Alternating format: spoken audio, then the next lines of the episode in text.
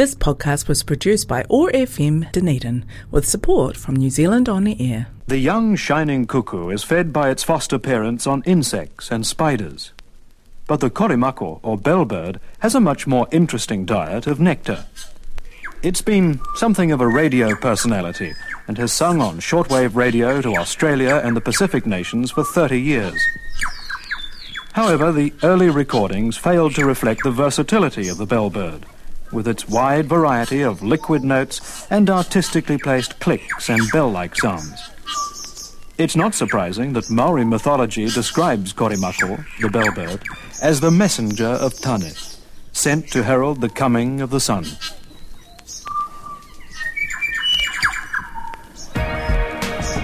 Community or chaos?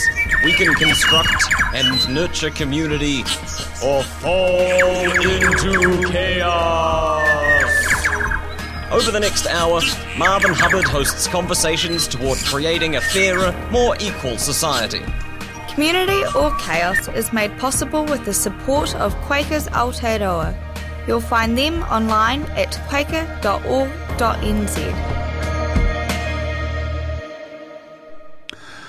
Hello, friends. We're having Emeritus Professor Ralph Sims from Massey University, who's been a coordinating lead author of the IPCC, or the Intergovernmental Panel on Climate Change Assi- Assessment Report 2002 on Energy and Supply, and a special report on renewable energy. And he's an international consultant and contributor for uh, the IPCC. Well, it's good to have you on, Ralph. Yeah, Marina Marvin, it's good to be here because it's very topical, this uh, climate change uh, topic at the moment with the Glasgow COP Conference of Parties going on. So, yeah, good to talk. How and why did you get involved in the IPCC program, the Intergovernment Panel on Climate Change? Oh, well, um, it was an interesting series of events, I suppose. Because it's intergovernmental, then governments nominate authors for the various reports. And I was nominated, in fact, for the third assessment report, which uh, we started in 1997. So that was my first one. And then I led the chapter, as you just said, on the fourth assessment report in uh, 2007, I think it was, on energy supply. We got the Nobel Peace Prize for that, shared it with Al Gore. Oh, I didn't um, realize that. Oh, that's great. Yeah. So I've got one two thousandth of a half of a Nobel Peace Prize. and um, I led a chapter on renewable energy integration in a special report. The assessment reports are every seven years. And so um, uh, this one came out in 2011. And then I led the transport chapter for the fifth assessment report, which was released in 2014. And I'm now on my fifth report, which is the sixth assessment report, and I'm what's called review editor for the transport chapter.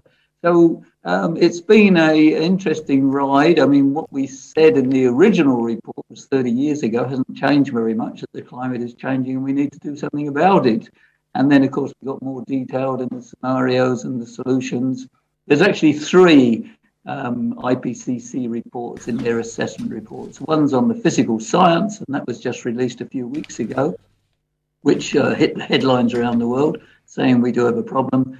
Um, the second one is on adaptation, which is from Working Group 2, and I'm involved with Working Group 3 on mitigation, how we can avoid putting uh, more greenhouse gases into the air and, uh, and, and reduce the concentrations of carbon dioxide and the other greenhouse gases that are already up there. But it's interesting that you know you've say we've got a problem in this, but we've known we've got a real problem for a long time, haven't we?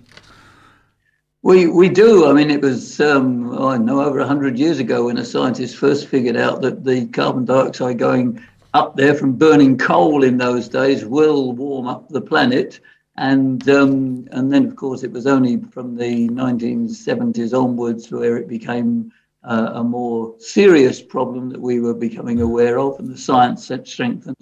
So we've known about it for a long time. The sad thing is, globally and in New Zealand, we haven't found how to reduce our emissions yet. We know what to do, and we've got many examples of good, good policies and good changes, but overall, the total emissions per year uh, have in, increased annually. And in fact, um, have just gone for the energy sector, which is the main CO2 emissions.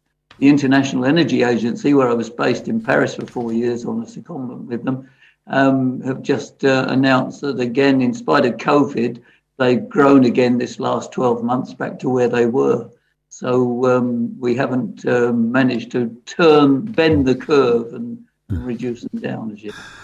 The scientists who worked for oil companies were the first ones that had practical research material that actually had the evidence, weren't they? A long time ago, back in the maybe in the seventies.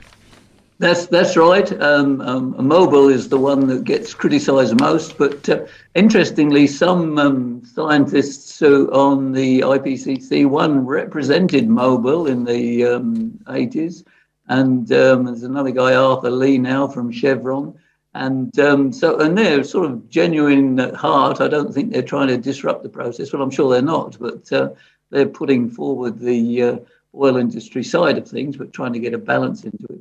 But certainly there was concern, a bit like the tobacco industry. They were trying to block the science and cover up the fact that we've got a problem because obviously it was going to impact on their business.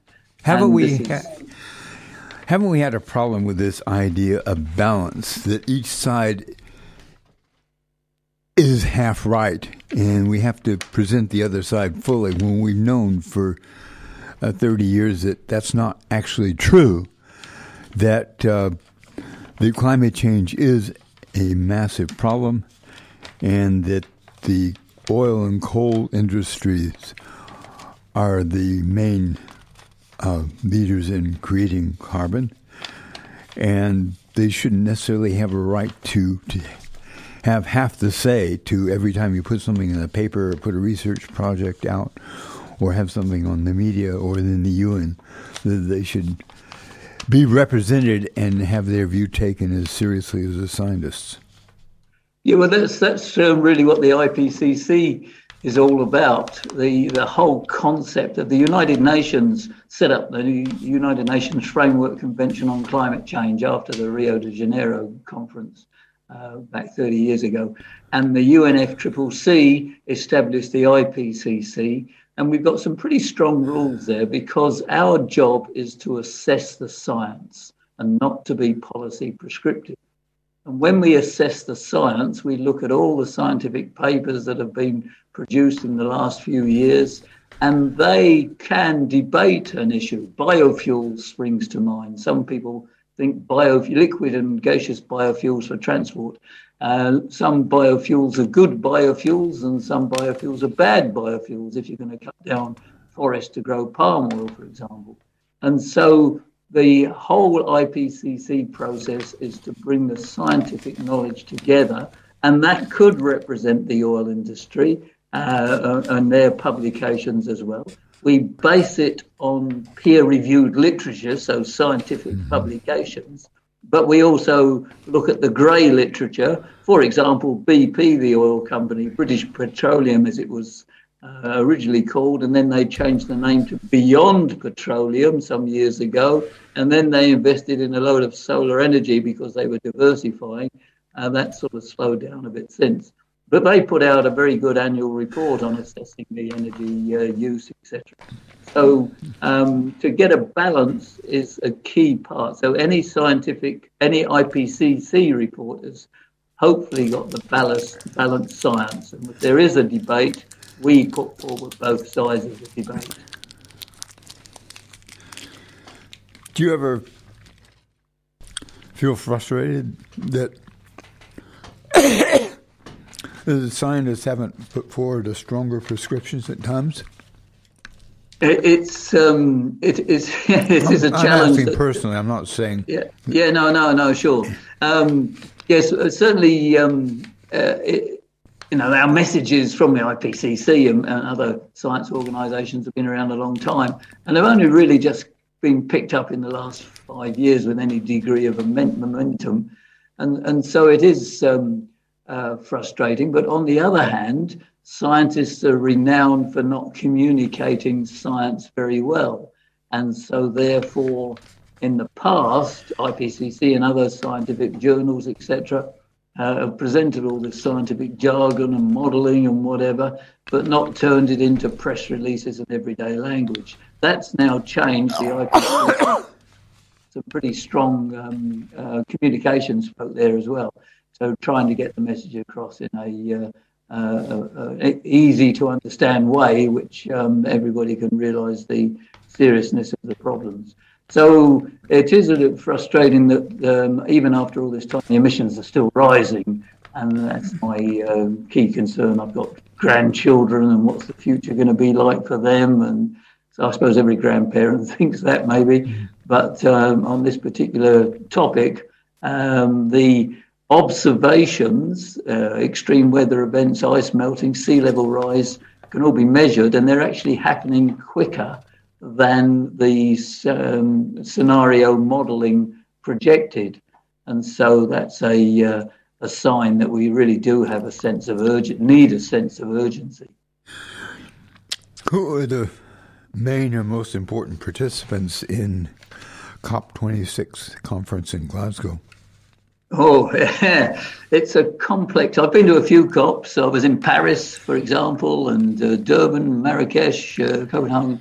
Um, these COPs, conference of parties, are every year and they're hosted by a different country. And this year, of course, it's the UK. So Prime Minister Boris Johnson there, and Alok Sharma is a British uh, minister who's the chair or the president of the conference. So within the inner um, workings of the conference are the international negotiators from maybe 190 countries. And they've all got a place at the table and they've all got the opportunity to speak and contribute to the debate and to write the uh, output from this conference, which has obviously taken years of deliberations, and now we're trying to, well, they are trying to finalise it in the next uh, few days uh, as to make some steps forward. So they're the key people who are there, but they're sort of locked into the inner sanctuary. Um, what comes out from there. A lot of it's not made public. There's a load of side meetings going on, and um, different countries would be negotiation negotiating different topics together, which the host country pulls together and chairs and tries to get a consensus. Uh, so that's um, going to end by the end of this week. And quite how far we get a consensus is, is up for uh, question at the moment. There's um, sort of uncertainties there. Um, Russia and China have been criticised for not sending their um, presidents along, but um, Jacinda Ardern isn't there either. And so it's it is a sort of high level meeting. Barack Obama just popped in yesterday, and interestingly, he came along to the Paris meeting, and it was struggling with about three days to go. So he and his uh, offsiders um, found a room somewhere and invited the key players into this room and had a I know three or four hour meeting and came up with a solution of, of how the consensus would go forward in order in order that the Paris Climate Agreement uh, came into force. And um, if he hadn't been there, that wouldn't have happened. Maybe. Uh, this time, the leaders of the countries came in the first few days rather than the last few days, which is usual. And so why they've done it that way, I'm not sure, because the uh, anticipation is that um, the key negotiations are by dialogue over a, a, glass of wine on the last night, and um, and there's a lot of pressure. Sometimes these meetings go right the way through the night. I've certainly been in one or two of those as well. So those are the key people who are there. But as well as that, um, and the side meetings, there's all the sorts of uh, United Nations Environment Programme, the Global Environment Facility, the GEF, which I was involved with for a few years, um, International Energy Agency, UNDP, etc., are all holding various meetings on various topics. And there's also some major side meetings going on with the negotiators outside of the main conference room uh, such as voluntary carbon markets, which is a key part, which New Zealand, in its latest um, uh, nationally determined contribution, it was announced just a couple of weeks ago, uh, 50% reduction by 2030, which isn't really 50%, but that's another story. Um, Two thirds of our emissions, it's now thought we might have to buy from other countries if they can reduce their emissions further. Well, I think that's isn't that a problem? It's a huge problem. So this voluntary carbon markets group are battling away, trying to um, get a consensus on that, and, um, and and they might not do it by the end of it. I mean, the carbon market really hasn't worked very well, has it? No, that's right. I mean, we were guilty. We bought hot air gases from Ukraine maybe 10 or 12 years ago to offset our emissions, and we bought them cheaply, and, and they were worthless because Ukraine had an economy that had collapsed a bit, and therefore there was less industrial activity than there would have been. So they were selling selling the loss of the economy, the loss of greenhouse gas emissions uh, on the carbon market. Other carbon markets have been double counted. So a country reduces its emissions, but then sells carbon credits to another country, and that country counts the same emissions, which is a total nonsense. So, isn't it misleading the whole carbon market thing often? I, I, I think it's. Uh, I mean, basically, there's three ways to reduce emissions in New Zealand. We can either plant more forests and have carbon sinks because the trees absorb the carbon dioxide and therefore take it out of the atmosphere as they grow. So that's one way of doing it. But then there's a question when you harvest the trees or what happens if you get a forest fire, etc.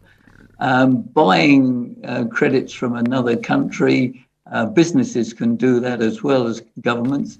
Um, that's a second way. But basically, every country, including New Zealand, we've got to reduce our domestic greenhouse gas emissions. Isn't the transport carbon building. market just a way out of actually reducing?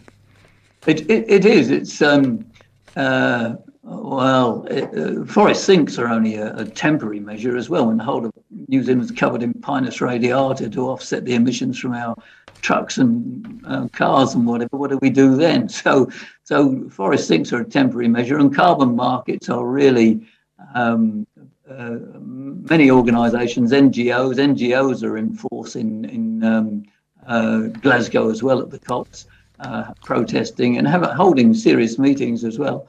But you know, they, there's a lot of opposition to this whole concept of of trading in carbon internationally without it being properly certified and every project approved.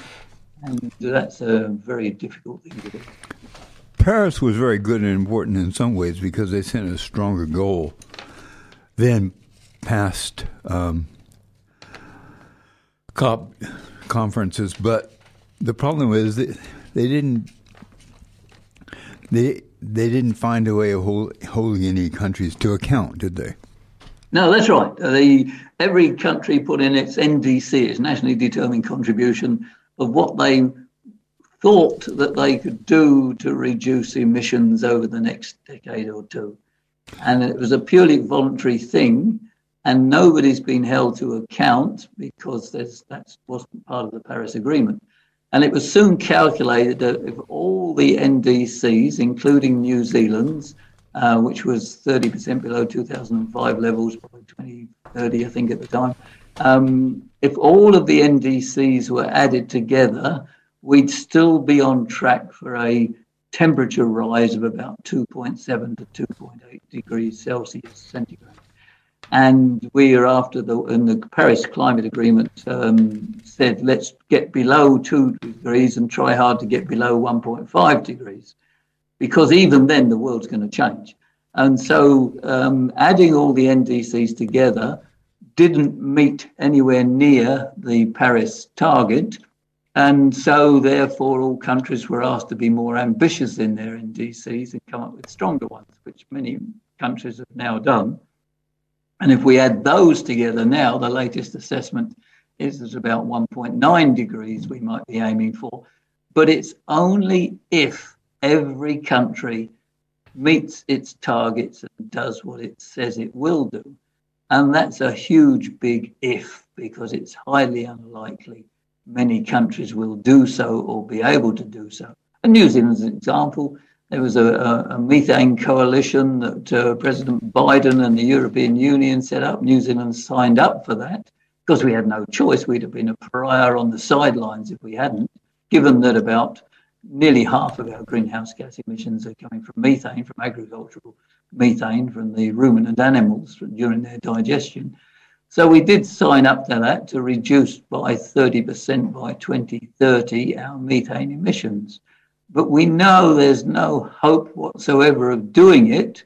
We're probably leading some of the science in the world to try and reduce the burps and the farts of the sheep and the cattle and the deer and whatever through the New Zealand Agricultural Greenhouse Gas Research Centre, uh, which has got international collaboration. But they've been going for 10 years or more, and multi million dollars of research funding's gone in. And, and the um, solutions are still reducing by maybe 5%, 10% over the next decade or two uh, with the current knowledge we have. And that's from better breeding of animals and feeding and possibly eventually vaccinations. So, um, so that's just an example where we've said we will reduce methane by 30% in the next decade, but we it's so highly unlikely we can do that. And that's the same with many other countries. I mean, India said it's going to reduce its emissions by, I think, I can't remember, 60% by 2070 or something like that a huge challenge because you know India is still growing economically, and China's the same too. So um, it's, it's um, yes, it's it's a process we have to go through, but there's no holding any country to account. Actually, New Zealand is using more carbon now than they were 30 years ago, as I understand it. And in the last, um, since Paris, we haven't really reduced carbon. In fact, methane's gone up considerably. Is that the case? That's right. Our carbon dioxide, well, our gross emissions, our total emissions, were about 82.5 million tonnes in 2005. And they had been rising till then, and then they sort of stabilised after that, gone up and down a little bit, but they're still hovering around 82.5 million tonnes. So they haven't um, changed over that period of time. Isn't that and that? Sorry, go on. Isn't the carbon market idea responsible for that? Well, partly, partly, but also we haven't had the policies in place to get people out of their cars and buy mm. bigger cars, and um, you know SUVs dominate the market, and utes uh, people don't want if they live in the middle of a city, but don't need, I should say, but they want because of the status. Um, so you know, there's, uh, and this is the problem really that uh, worldwide we really don't have a buy-in of the general public to reduce emissions, their own personal emissions. You um, you see the film Hot Air? Uh, yes, a documentary. Yeah, yeah, long and time ago. Pete Hodgson talked in it, and he was the minister of, of environment under the Helen Clark. And the first, I think, the first three years, he tried hard to get a carbon tax, mm. not carbon market. That's right. And they were going to do it, and then the roundtable and the business community moved in and scared them. Right. Would yeah. that be the story in many parts of the world? Well, it is. I mean, Pete Hodgson did a great job as he was Minister of uh, Climate Change and Minister of Energy, I think, rather than Environment. I mean, he wanted I, people to pressure him, actually. And, uh, that's right. And he got to know, he, he's a Massey University trained vet and he understands the science. And he um, had meetings with farmers, federated farmers, and said, you know, you guys are going to have to bear this uh, change and you should be supporting it. But they all said, we don't believe you, Pete, we don't believe you. There were protests on the steps of Parliament and whatever and that was the farming community. But industry, of course, has got a, the fossil fuel industry in particular has got a lot to lose um, because they uh, haven't got the access to selling cheap uh, oil, gas, and coal in the future. So there have been pressures put on all governments from large scale industry, the automobile industry in the States, for example, didn't want to go to electric cars. And um, and that's another side issue as well, Marvin. Electric cars are only low carbon if the electricity that's charging them comes from renewable electricity. And then you got to think about the batteries and the, the cost of making a car for individuals. I live in a fairly lower middle class or working class area of Dunedin, which I won't name, but most of the houses have tend to have two or three cars in front of them. Not every house, but many of them. It's probably most. Yeah, New Zealand's got the highest car ownership per yeah.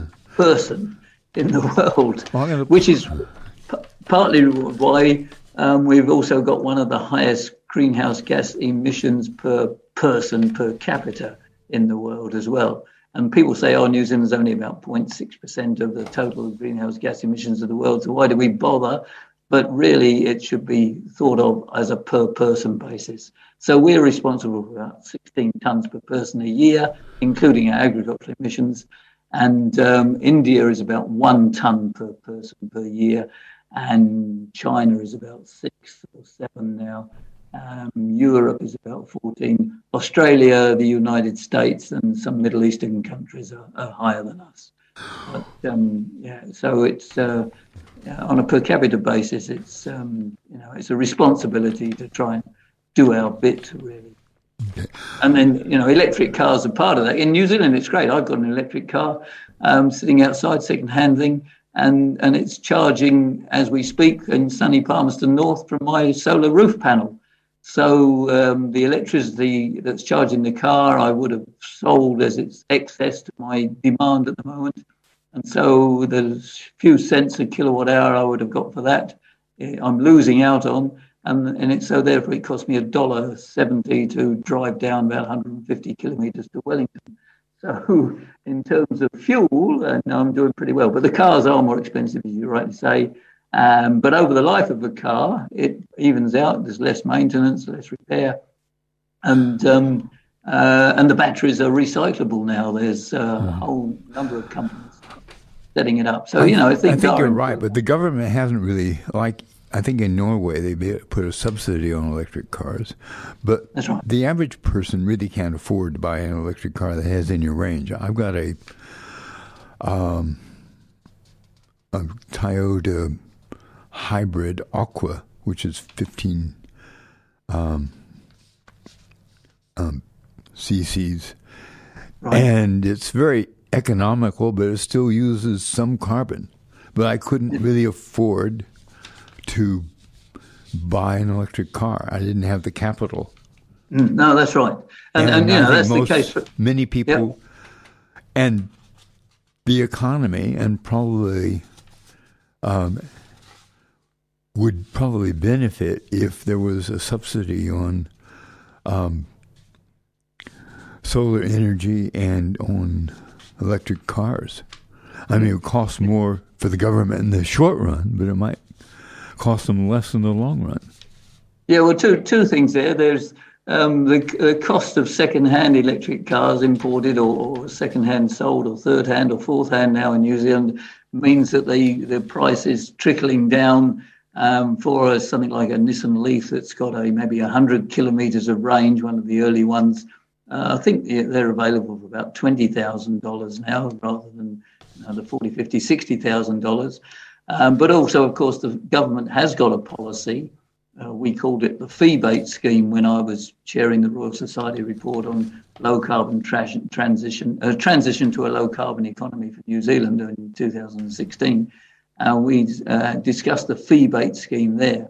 And what that means is that if you buy a new or a second-hand imported electric car now, you get four thousand or three thousand dollars, depending on the size and scale, from the government to subsidise your purchase. And if you buy a thumping great Ute or SUV that's high fuel consumption, then you're going to be charged four thousand, five thousand dollars extra because of that nature of that vehicle. So that policy is in place. Um, well, it's halfway through. You do get the subsidy for electric vehicles since a few weeks ago, and then the um, extra charge on the SUVs, etc., will be coming in. I think beginning of next year. So you know, government are aware uh, that we need to change the fleet, but we can't do it overnight, and we have to do it equitably and make it. So, I mean, my view is that everybody's got a right to mobility, but nobody's got a right to own a car. And so, you know, there are Uber taxis and car sharing and whatever, but in many places there's buses, and I use a bicycle most of the time. In fact, my wife's gone out on a bicycle into town this morning. We're about six kilometres away, and that's our unusual form of transport. And it keeps you fit and uh, keeps the air pollution down, and you don't have to park it, and all of those sort of things too. There's a lot of co-benefits as well. So, getting people out of their petrol and diesel cars is something that we have to do, but it'll only be done uh, steadily over the next few years, I think. Okay, I'm going to play a song now and then we'll come back. Okay.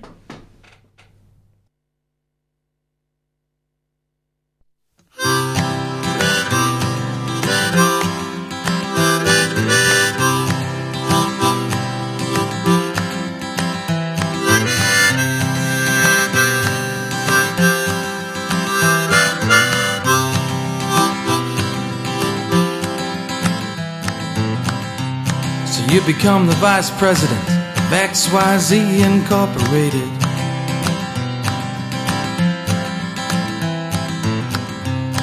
That don't mean much to me.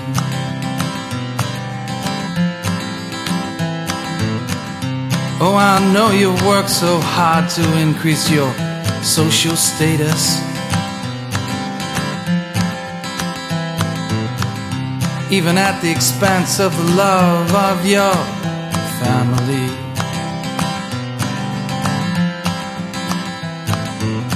Oh, yeah, but that's okay. I hear the corporation you run is doing well. And the shares that you bought in uranium and oil are beginning to swell.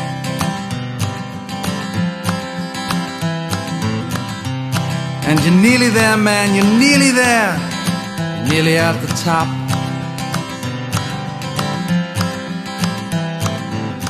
And the role that you've modeled will ensure the cycle doesn't stop.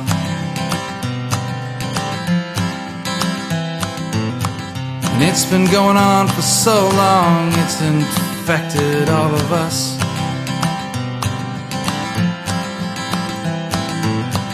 It drips from our credit cards like a boil oozing.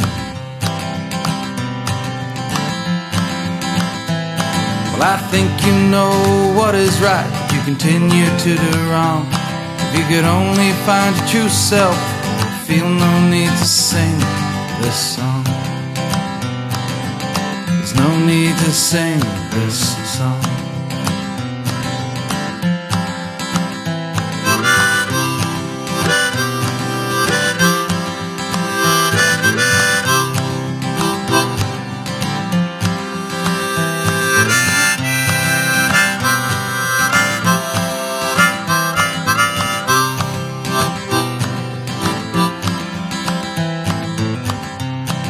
I was you when I was younger, and I too didn't understand.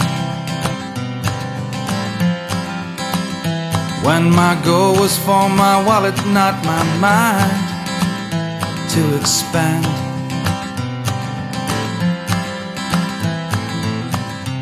Something happened along the way, and I learned to listen.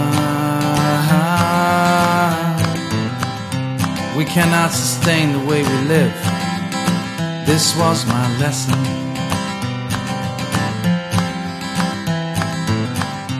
And we're borrowing from our grandkids. It's they who will have to pay.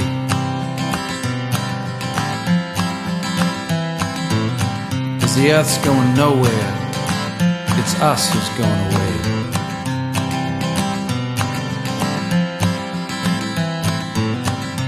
I know I'm not perfect, but as hard as I can, I'm gonna try. I think that we can change, it's not too late, we don't have to say goodbye.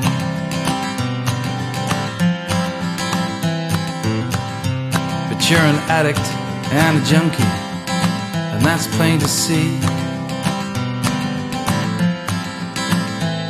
You're addicted to the money that is spewed from corporation XYZ.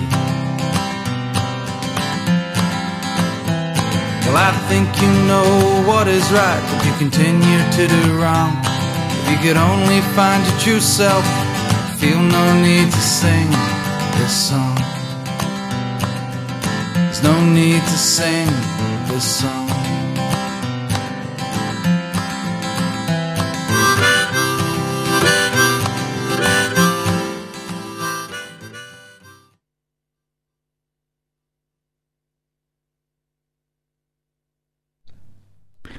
That was Craig Smith from 45 Degrees South, who also came out with the Wonky Donkey, but this is a more serious album, and Corporation XYZ.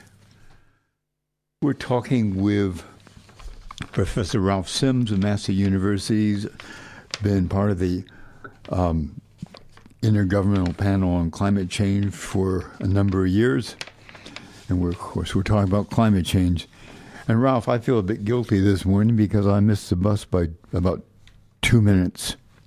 and so I ended up, guess what? yeah. No, well, that's the way the world is. In fact, you know, bus companies are starting in some places. I'm not sure about Dunedin, but um, to send you a, a message uh, on your phone to say that the bus will be arriving at your bus stop in two minutes and 23 seconds' time. And and so, you know, you anticipate it and you're told and you're in communication. So you don't have to stand there in the rain for 10 minutes and um, wait, waiting for a bus. So, you know, make, making it easier for people to use public transport. Well, I think buses are one of the most, buses and trains are one of the most important things. And I think we should have been well ahead of our improving the system because people will use buses if if they're in, if they're cheap and if they're very efficient. In Wellington, until recently, we had a very uh, Wellington had a very good bus service, though I'm not sure that they're satisfied with private contractors because it's had its ups and downs in Wellington. No, that's right, and it's the Wellington Regional first. Council. Yeah, it's, it's um, but yeah, there's always ways of improving. I've just uh, put an analysis together, um, leaving my home and not just going around the city, but leaving my home and getting down to the Wellington Central Business District. And I live on the outskirts of Palmerston North, so it's about 150 kilometres. And I called it um, cost, carbon, comfort, and convenience. And I compared a diesel car. I used to have a little Peugeot diesel for 10 years before I got this electric car. So I compared those two cars and the parking and the time and then I went into town to catch the bus, and then I went into the railway station to catch the train, but there's only one a day. And then I flew, and I compared those different modes of, of getting down to Wellington. And um, from a cost point of view, a car is actually one of the most expensive. And if you take into account the whole price of tyres and repairs and maintenance and whatever. So it cost me about $150 to get down to Wellington and back in a, in a diesel car and the bus took a bit longer, but I had to get to the um, uh, bus terminal. Uh, and the train was the most convenient because you can, or most sorry, most comfortable because you can plug in your laptop and do some work, or read a newspaper, have a sleep, or have a beer on the way home uh, on the Capital Connection. And but it uh, again, there was a problem getting to the railway station. That was an interesting comparison. I'm a big fan of transport by trains, and I certainly wish we had a a better uh, train system in New Zealand, both in the cities like Wellington and Auckland, but also between cities. Uh, the idea of having to having to fly if you're going to Wellington from the south from Dunedin is it's un you know it's really backward. I think. No, that's right, Dan. When I when I lived in Paris, I said before I would go four or five hours on a train rather than go to an airport and hang around and catch a plane to the same destination. So the train was far more. But then you know, the Europe is full of trains, so it was pretty convenient. What are the tipping points in the ecological system for climate change? Well, um, there's several us, of them. Tell um, us what, tip, what what are tipping points? Well, a tipping point is when um, something suddenly gets a lot worse. So take the uh, permafrost in uh, the um, Arctic Circle up north across Russia and Canada and whatever. So you're going up towards the North Pole, and as and this is land that is permanently frozen, so it's called permafrost, and it's been like that for thousands of years. But because of climate change, in some places it's starting to thaw in that, that, that particular land. And there's photographs I've seen of buildings that have sort of collapsed because once it thaws, it loses its strength. It's held together by the ice. And as well as that, methane is locked up in the permafrost, the gas methane, which is the uh, second most, um, uh, the highest volume of greenhouse gases and one of the more um, serious ones. Um, so slowly this methane is getting released. But if it becomes a tipping point where the temperature rises just one degree or half a degree more in that particular area, then suddenly loads of methane will be released. And um, that will exacerbate the whole climate change problem because obviously the atmosphere has got a lot more methane in it than it would have had otherwise. And uh, methane's a greenhouse gas. If, so that's a tipping point. If we don't, con- yeah, and that's happening both in methane, and it's also happening with to some extent with glaciers in hmm. places like um, Greenland, and maybe there's a danger of it in, in Antarctica. that's right, and, and its ice melt is um, happening close, further on, um, faster on, on some areas than what was thought. If the ice is on uh, sitting on land, as in Greenland, which is covered in ice, then that ice ends up in the sea as it melts as water, and that's what's partly causing sea level rise. Sea level rise is also in, in, increasing because of the warmer temperature of the ocean. And when anything is warm, it expands. So there's two reasons for sea level rise, basically. And certainly the ice melt is another one. The ice melt is occurring faster in some areas than what's, what was projected. But of course, the world is a complex place. Uh, the Gaia hypothesis uh, um, many years ago just shows how complex it is. So there are a few glaciers that are increasing, but the vast majority of glaciers around the world are receding as the temperature warms. And there are places in the Antarctic where the ice is building up, but in most places it's starting to melt faster. And, and certainly in um, the Arctic Ocean, you can now sail a boat right the way through in the summertime, which was never possible before.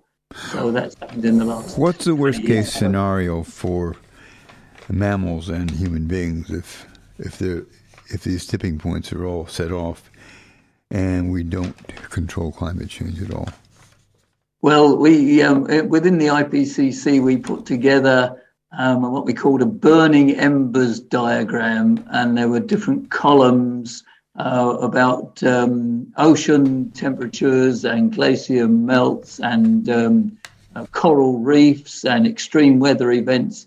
And as the on, on the right hand side of these columns was the temperature uh, rise. And as the temperature rises, then these columns become deeper and deeper red because there's extreme risk as opposed to high risk as opposed to low risk. The warmer the temperature, then the greater the impacts it's going to be. And so at the moment, we're about 1.1 degrees centigrade above the 14.0 degree standard that we've had for 10,000 years. We've had a stable climate for 10,000 years climate's always changed over hundreds of thousands of years. Uh, but the 10,000 years at 14.0 degrees, northern southern hemisphere, day and night, winter and summer, uh, has given us stability, civilization, agriculture, and we're changing that now.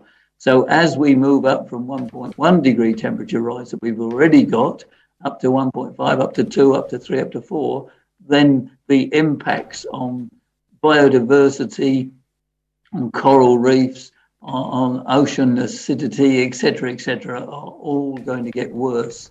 And it's going to be the planet won't become uninhabitable, but there'll be huge number of deaths from extreme heats, etc. But before that occurs, there'll be huge numbers of migrants, refugees, environmental refugees. That's already happening with uh, North African folk getting across the Mediterranean, moving into Europe, taking risks of folk moving from Costa Rica up in through Mexico into the United States.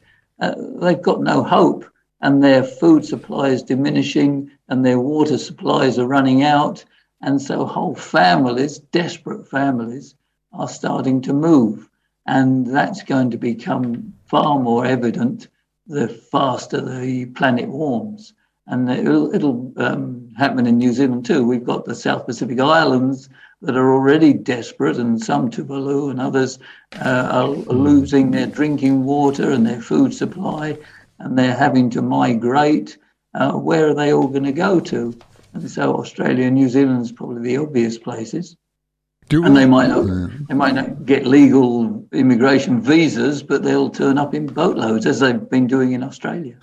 Don't we have to actually change the economic formulas from growth to moving toward more equality and if not degrowth, stopping growth in the so-called developed countries and making sure that growth in the developing world is less carbon intensive. I've been reading an abs- uh, something from the Journal of World Systems Research, which says that uh, renewable energy in wealthy com- countries has not tended to cut back on carbon because the, uh, the economic growth has outrun the uh, renewable re- the uh, renewable electricity energy sources. Yeah.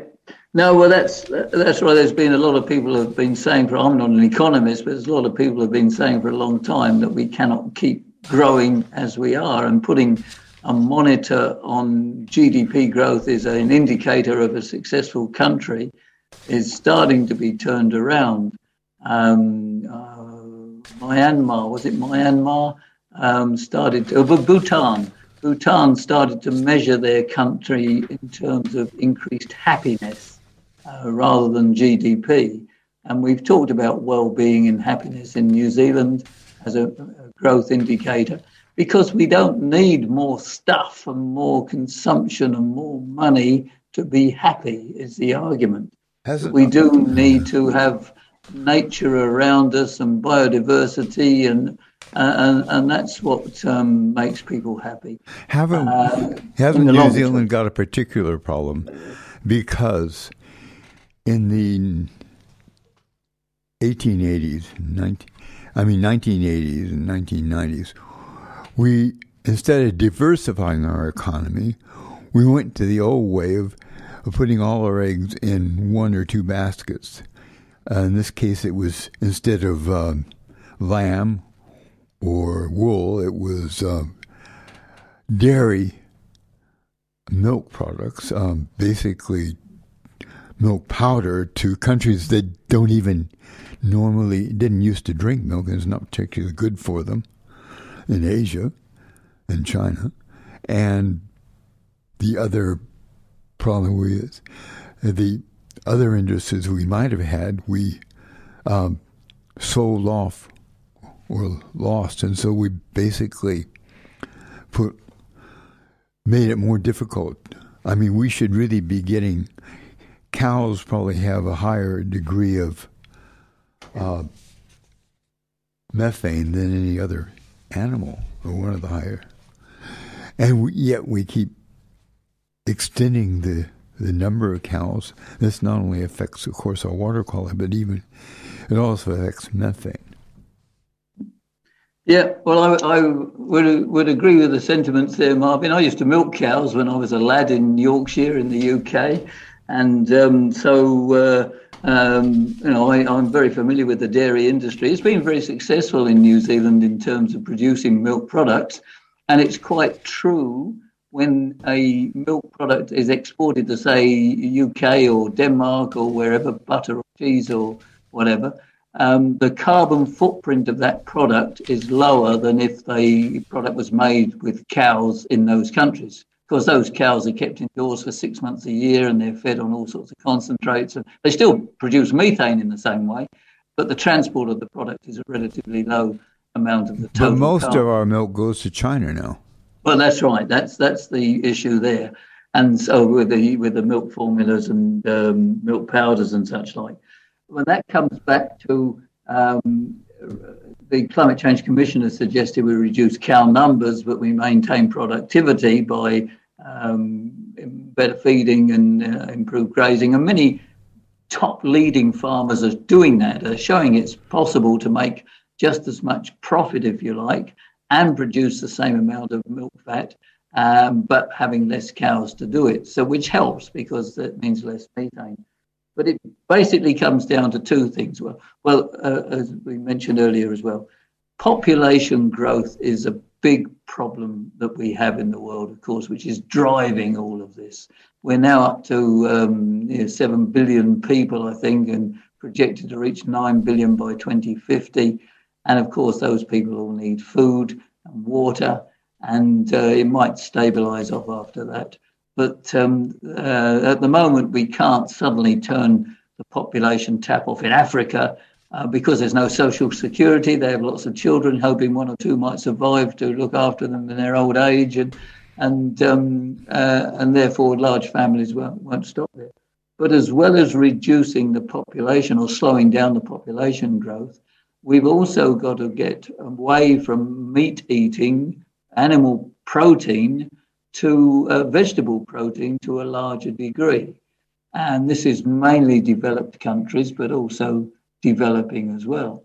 And so the energy, water, and climate emissions from a kilogram of animal protein, from ruminants in particular, could be, say, 15, won't use a unit, but just as a comparative number, um, uh, because it gets quite complex. So, say 15 for ruminant animals, milk and meat products, and it might be about six for pork and chicken and fish, although fish stocks, of course, are also uh, under threat as well in some places.